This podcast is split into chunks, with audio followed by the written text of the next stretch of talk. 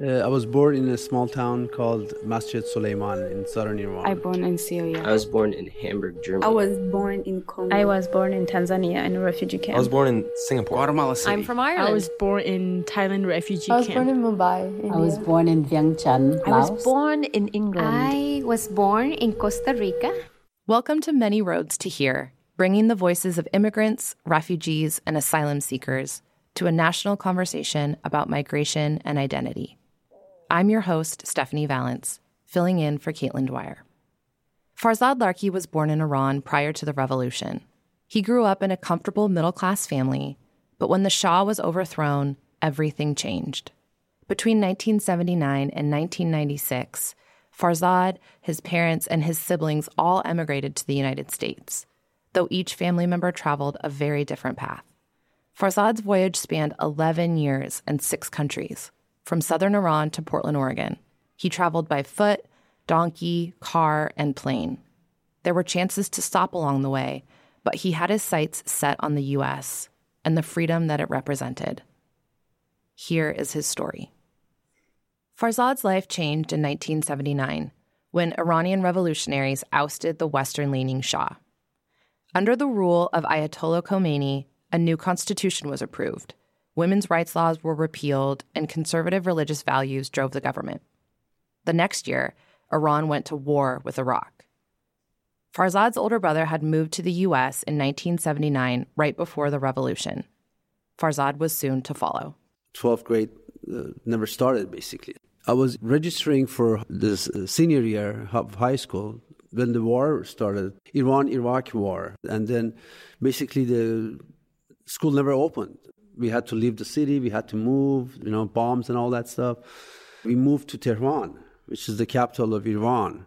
There was no hope of going back home because the war just kept going on. I finally managed to finish high school. I attended high school for like a month and a half or something, and then did the final exams and then got my high school diploma. But at that point uh, in Iran, it was mandatory to go join the military. It's uh, one of those things like if you don't do your military service, you can't really go to college, you can't go, you know, work, nothing.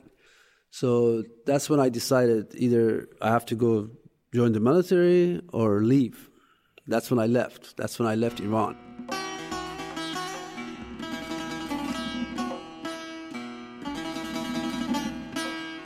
After seeing the death and destruction brought by the war, 21 year old Farzad decided to find refuge with his brother in the United States.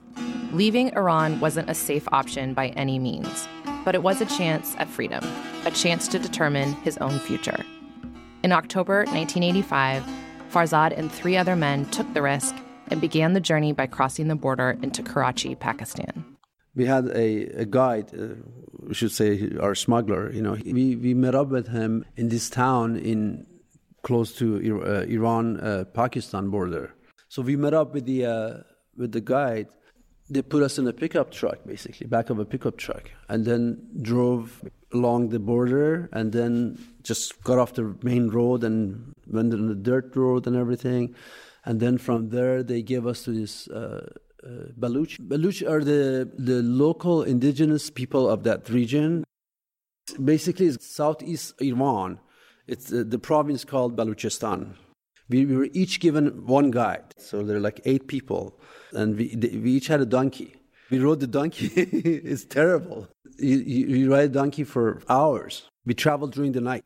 It was, it was terrifying.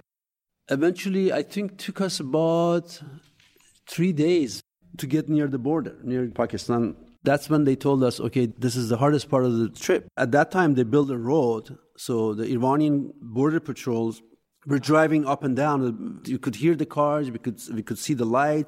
We're gonna go through this valley and we're gonna run as fast as you can. That's when you really actually go into Pakistan. So once we got there, uh, I remember the, the car went down the road and start going up the hills. So we see it's getting you know far, far from us. That's when the guy's like, okay, this is the time now run. So we ran.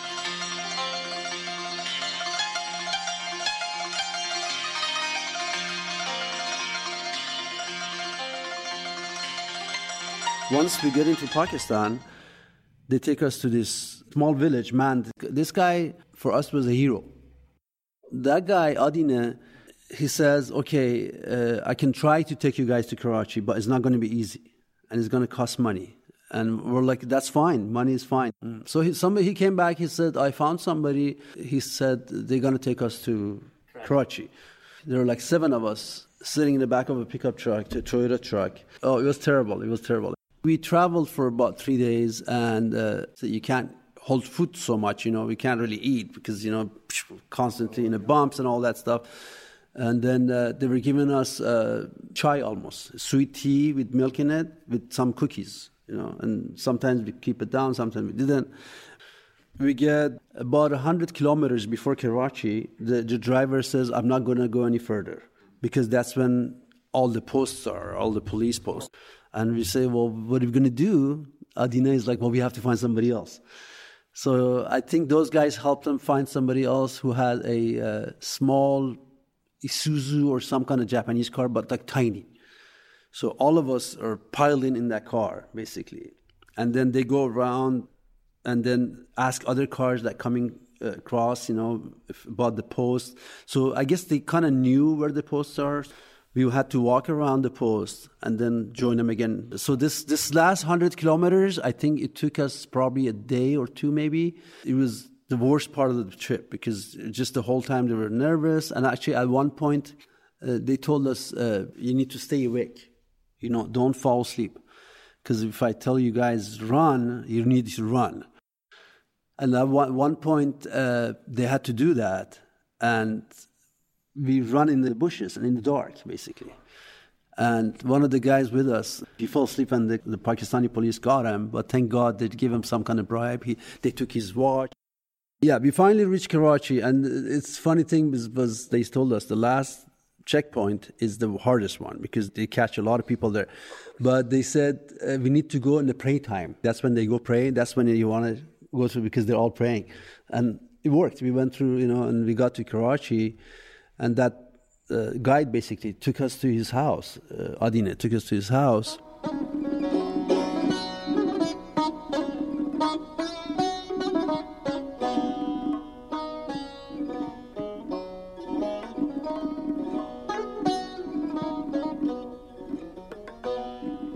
Two months I stayed in Karachi.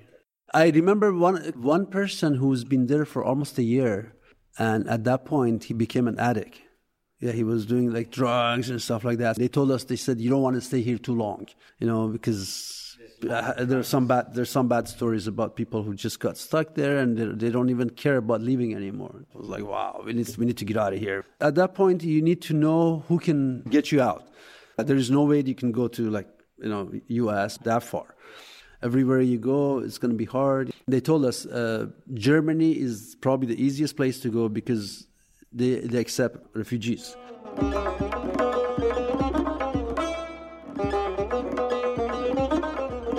In December of 1985, Farzad paid another smuggler to help with the next leg of his trip. His Iranian passport had been stolen, so the smuggler provided him and 40 other refugees plane tickets to East Berlin and fake passports. When they arrived in Bucharest, Romania for their connecting flight, they were stopped when the airlines realized that none of the travelers had visas that allowed them to enter Germany. They told us Iranian consulate is checking us out. There was this really nice lady from the Romanian airline. There was a guy among us who spoke really good English. He had actually a legit passport. He had a legit Iranian passport. He and this lady they went to uh, to uh, East German embassy in Bucharest with all our fake passports. They all know what's going on. You know, all, there's nothing to hide.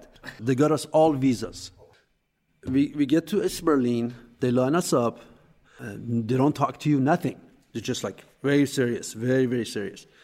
There was like a really short bus ride, and then they let us out. I remember exactly the the one guy unlocked this door, like a huge door, and he goes, "Go in." So we all go through that door. The God lock the door behind us. Now we're in West Germany. That's how it works because you can't stay in the East. Farzad and his fellow refugees passed through the Berlin Wall during the height of the Cold War. Over a hundred East Germans had given their lives trying to do the same. Though the refugees had been allowed to land there, the communists in East Berlin did not want them to stay. And now we're in West Germany. Everything is different. Everything is modern. It's, I think, a day or two before Christmas again. And then uh, 1985, December, is cold, really, really cold. We don't have much clothing, just a little bit of money. So at this point, I think how many of us, uh, five or six of us, are together in one group. And then uh, one of the guys we met at the house we stayed in Karachi, his dad has a friend in West Berlin, so he gave us a phone number. Maybe he can help us. They said if the police stops you, you're in luck because then they take you in, and then they book you, whatever, and you just apply for uh, you know asylum. Yeah, you want to be caught because otherwise, what are you going to do? You know, you want to be like going the process basically. Right. But I swear, I would see police car look at us and just like keep going. You know, nobody want to even talk to us. And then I make a phone call to that number I was given. The guy is like, "So who are you?" I said, "Well, this is you know I got the number from this and stuff." And make the story short, he says, "Well, we don't really have much of a space for you guys, but uh, might as well just come over. We'll see what happens." The man owned a Persian grocery store in West Berlin. When Farzad and the others arrived, they found a group gathering in the back celebrating Yalda Night, a Persian festival marking the longest night of the year. And there are a whole bunch of people there, you know, like uh, smoking hookah and music and stuff like that. So, anyways, there were some really like uh, not so nice characters in, the, in that group. They were like telling us, oh, yeah, you guys ousted the Shah and now you have to pay for it and all that stuff. And we were just like some young people, you know. And then one of the guys, oh, leave him alone. They, they, they just they had a long trip, you know. They, these guys that have nothing to do with that revolution, all stuff like that. So we are just like, we just want a place to one night so we can figure out what to do the next day and stuff like that. So they give us a place to stay that night. And the owner of that place even charged, he charged us the next day for, he was really mean. The next day, he opens his store and all of us, we put our money together, we go exchange it to German marks. So we have like two, three hundred German marks altogether. And then uh, this one guy shopping at the store, really young guy, he was a student there, Iranian guy. When he heard our story, he's like, "You guys coming with me? I'm, I'm going to take it to my house or my apartment, and then I'll we'll figure out what to do." The young man welcomed them into his home, and then took them to get registered with immigration services. From there, they entered into the German government's process for those seeking refugee status they send you to certain areas, to certain cities, and then certain towns. So I ended up in this town uh, in in West Germany uh, called Bruchsal, kind of near Frankfurt, Stuttgart area. So that's where they were. They sent us, and uh, luckily, me and my cousin ended up together, basically in that town. And so they give us a place to stay. You know, little money every month until they process our application, which can take long, uh, long, long time. They told us it's very hard to get accepted as a refugee in Germany. You have to, I mean, you have to have so much proof that your life is in danger if you get sent back. So, uh, and they, they give us like interviews, you know, like uh, court date, but. Pretty much I think I did I did three tries and all three tries were denied for refugee status. Yeah. So at that point, they give you a, a temporary like a 30 day or 60 day uh, stay. It's not even a visa. So you can stay for 60 days, 90 days until they decide and again re- they renew it again. You, you, get a little of uh, welfare, basically monthly uh, thing in your bank account, a little bit of money for food and stuff like that and we all live in this really like a uh, almost like a warehouse uh, type, uh, like kind of embarrassing. Like we meet a girl or something, we don't want to know that we live in this building because the building looks really bad from outside. I end up staying in Germany for close to five years. While Farzad's life in Germany felt both long term and temporary, his family still struggled back home in Iran. My mom and sister, my mom, uh, at that point, also wanted to leave because they all want to come to US because nobody wants to live in Iran anymore. My mom and sister managed to get a visa, tourist uh, visitor visa to Germany. So they traveled to Germany, and I'm like, "What are you guys coming here? There's nothing here." anyways, uh, they stayed, and then I, I was kind of back and forth from where I, where I had to stay in southern Germany and where I took them. I took them to the north. To north is things a little better. You know, the governments are a little more, you know, relaxed. more more relaxed. I was staying with my, my mom and sister in northern Germany in Bremen. My dad comes to visit from Iran. I haven't seen him for all this time.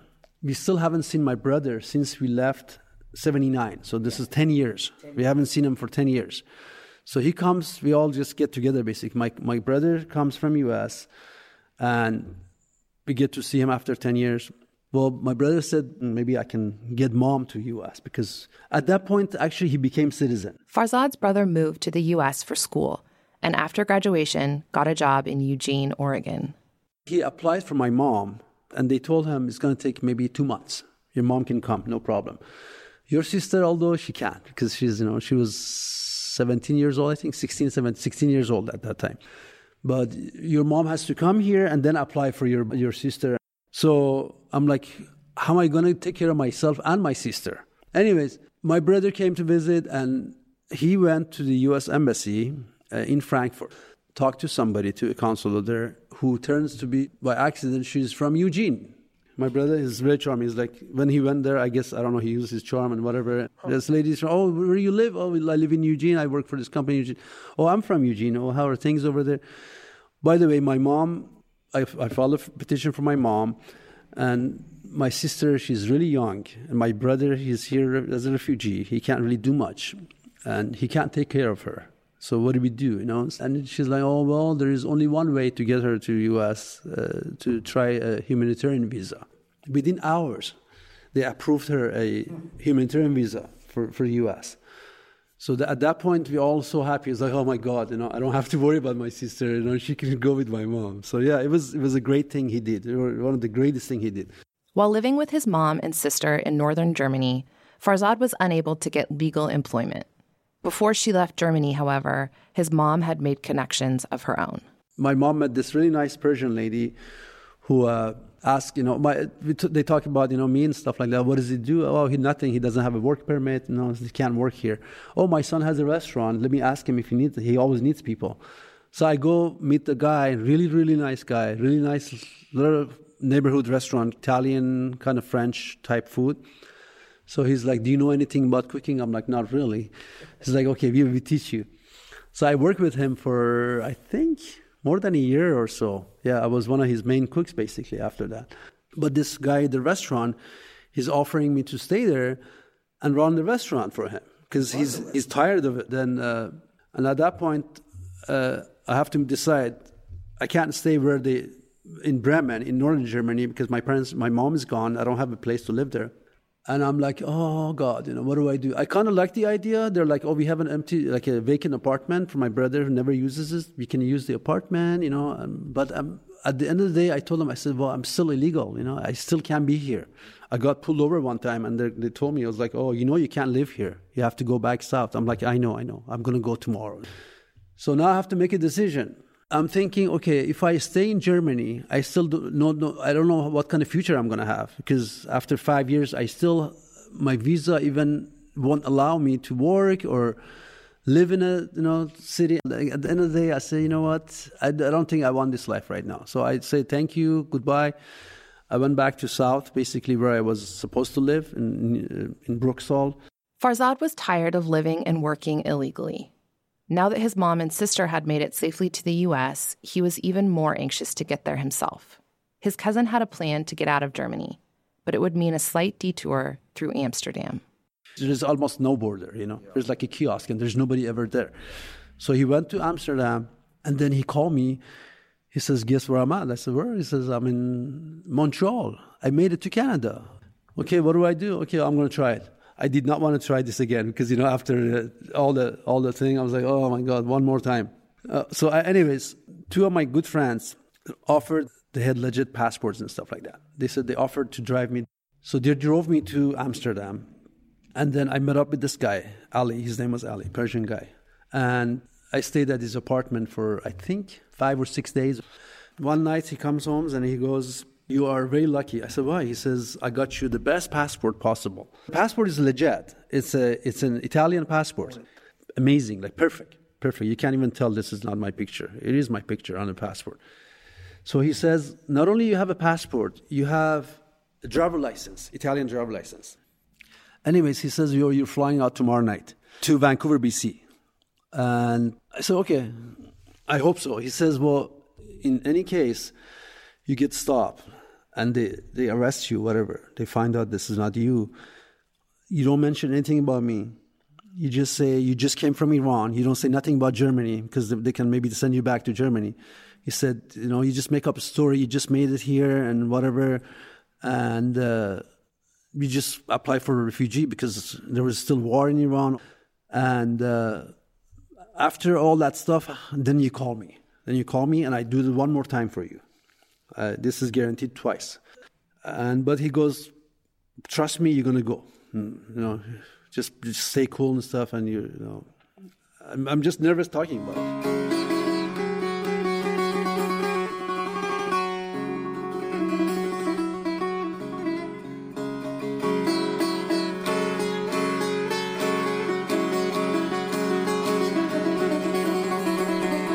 My boarding pass, and now I need to go to the uh, security uh, immigration, and that's the scary part. I'm very worried. I'm very nervous. Anyways, the time comes. I go through the immigration. The guy checked my passport. Actually, a lot of people he just looks at their passport and give it to them. Mine, he took it from me. He took it from me, and then he had some kind of scanner or something because I saw like I saw the light. He did something with it. I don't know. Checked it out, make sure it's legit or whatever. And I'm like, inside me, I'm like, oh my god, you know they're going to find out. But yeah, he just gave my passport. Have a good trip. I'm like, oh, okay, God. So I left, kept going, and I made it on the plane and landed in Vancouver. I destroyed my passport right before that. They told me to just get rid of your passport, flush it down the toilet with, mm. with, your, with your ticket, so you have nothing on you. She goes, passport. I said, and I pretend I don't have no, I don't know much English, nothing, because you don't want to talk to them too much, you know you want you want them to bring like a officer and an interpreter and all that stuff. And then I go, no passport, refugee. And then they called somebody else. They took us in for questioning. And this uh, Canadian lady, she goes, I know you had a really long trip coming here. Just give me a short sentence of what happens if we send you back to Iran. And I gave her some reasons and stuff like that. And she said, Do you know anybody here? I said, Yeah, my cousin lives here already. Okay, call your cousin. I call my cousin and, like, oh, I'm here. I'm here. And uh, call my mom, call everybody, please. So, anyways, they let me go. They let me go.